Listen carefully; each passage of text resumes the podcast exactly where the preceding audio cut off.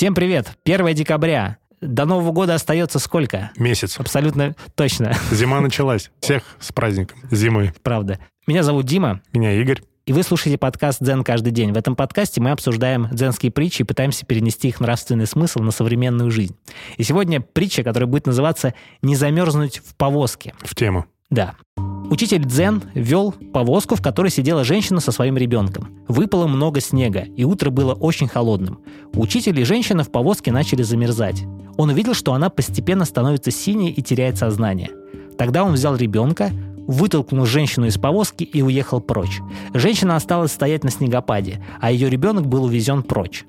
Она пустилась бежать, кричать, проклинать, и через полкилометра, благодаря тому, что она бежала, кричала и вопила, она оказалась в совершенном порядке. Тогда учитель остановил повозку, посадил ее и сказал. «Теперь все в порядке. Я должен был сделать это, иначе бы вы умерли». Такая притча. Ну что у нас есть? У нас есть э, мастер, который вот решил таким способом согреть женщину. А как еще? Ну да. А можем ли мы здесь говорить о том, что он поступил неправильно? Ну, конечно, наверное, Некрасиво. да. Почему скорее некрасиво? всего. Вот что Ну, такое бы- красиво, а что некрасиво в данном случае? Ну, вроде бы женщина, слабый пол, а ты вот так с ней поступаешь. Ну, я бы поспорил, да, и любая женщина с тобой поспорит. Что значит слабый Ладно, пол? тогда не будем об этом. Я думаю, что, знаешь, в истории всегда бывают такие события, которые ведут от плохого к хорошему. Я сейчас говорю и понимаю, что не могу привести пример таких событий. Нет, знаешь, в чем прикол? Когда у человека истерика, порой бывает проще его не успокаивать, а дать пощечину, например, чтобы он окстился немножко. И тогда он приходит в себя. Так, Не- согласен? не, почему не, не согласен? Ну, я не уверен, что это рабочий механизм. Ну, конечно, это может быть не пощечина, но какое-то физическое действие, которое приводит его в чувство. Так, ну здесь э, не И надо так- было и- приводить в чувство Нет, женщину. я просто как пример привел. Так же и здесь. Я так понял, что они и так были укутаны во что-то. Да. И это уже было бесполезно еще ее во что-то укутывать.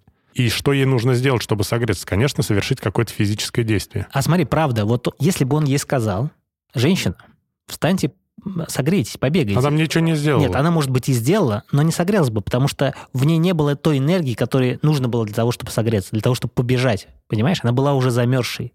Но когда он оставил ее без ребенка и уехал, тогда у нее включилось вот это вот, наверное, эффект, да, состояние вот это, в котором она уже начала действовать э, просто, наверное, безрассудно, можно сказать, в какой-то Ну, степени. он, короче, оставил ей, дал ей повод для того, чтобы бежать. Да, и вот хотелось бы посмотреть на современную жизнь.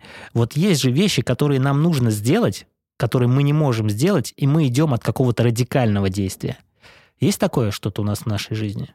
Я просто хотел какие-то взять исторические примеры, но они достаточно спорные на самом деле. Интересно. Я просто хотел поговорить там о сферах медицины, например, как развивалась медицина. Она же раз- развивалась абсолютно негуманным способом. То есть как лечили людей там в 19 веке. Кровопусканием. Ну да, в том числе. Я не говорю о том, что кровопускание к чему-то привело, но, по крайней мере, оно привело к тому, что этот От, метод... от него отказались. Да, да, что он не рабочий. Но очень много того в жизни происходит, что э, кажется негативным в начале, но приводит к каким-то положительным выводам в итоге или результатам, скажем так. Ну, то есть мы не можем говорить о том, что э, в данном контексте э, учитель поступил неэтично. Ну, возможно, он поступил неэтично, но у него не было выбора. Некоторые люди, например, чтобы пробудить чувство любви кому-то, нужно расстаться сначала. Так. Ну, например, вот э, живет семья, да, муж, жена, и, понятно, они сошлись там на почве любви. По истечению какого-то времени чуть-чуть угасает эта любовь. Ну, может, не угасает, но как бы теряется где-то.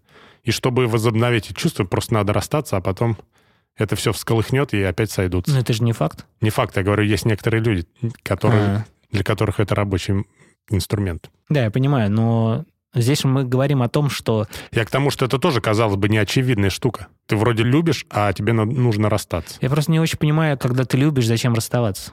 То есть какой смысл расставания? Ну ладно, это тупой пример. Мы не будем его вставлять. Я просто веду к тому, что когда у тебя два человека любят друг друга, и они, например, теряют чувство любви, но они расстаются, очевидно, что им не нужно быть вместе, если они не хотят быть вместе. Но если они понимают, что чувство любви утрачено по какой-то причине, например, от усталости, возможно, от э, быта, возможно, по каким-то другим причинам, они просто начинают работать, потому что любовь — это не то, что всплыхает и просто находится внутри тебя. Любовь проходит несколько стадий. И на какой-то из стадий тебе нужно ее подпитывать самому. Понимаешь? То есть она не может просто поддерживаться. Понятно, понятно, да. Ну, я говорю, я не продумал этот пример. Вот, а я решил его до, до, довести ну, до какого-то логического завершения. Так вот, я считаю, что иногда в жизни происходят такие события радикальные, которые, я думаю, что когда они встают на чаше весов, что выбрать, смерть или вот какое-то радикальное действие, то, наверное, есть смысл выбирать радикальное действие для того, чтобы избежать крайней точки смерти. Да-да-да. Смерть — это уже все. Ну, по сути, дальше ничего нет. Ты можешь, и, использовав радикальный метод, тоже потом умереть. Ну, ты хотя бы можешь проверить, а может, ты не умрешь. Проверить, да. Ну, так э, если в этом примере с женщиной, то она осталась жива, ее ребенок остался жив, просто она согрелась, правда? Ну, а если мы говорим о вагонетке, когда для того, чтобы, если бы, например, этот товарищ вез в повозке ребенка и женщину, и ему нужно было кого-то сбросить, чтобы э, телега продолжала там идти, да, лошади там было сложно, например, кого бы он выбрал? Конечно, женщину.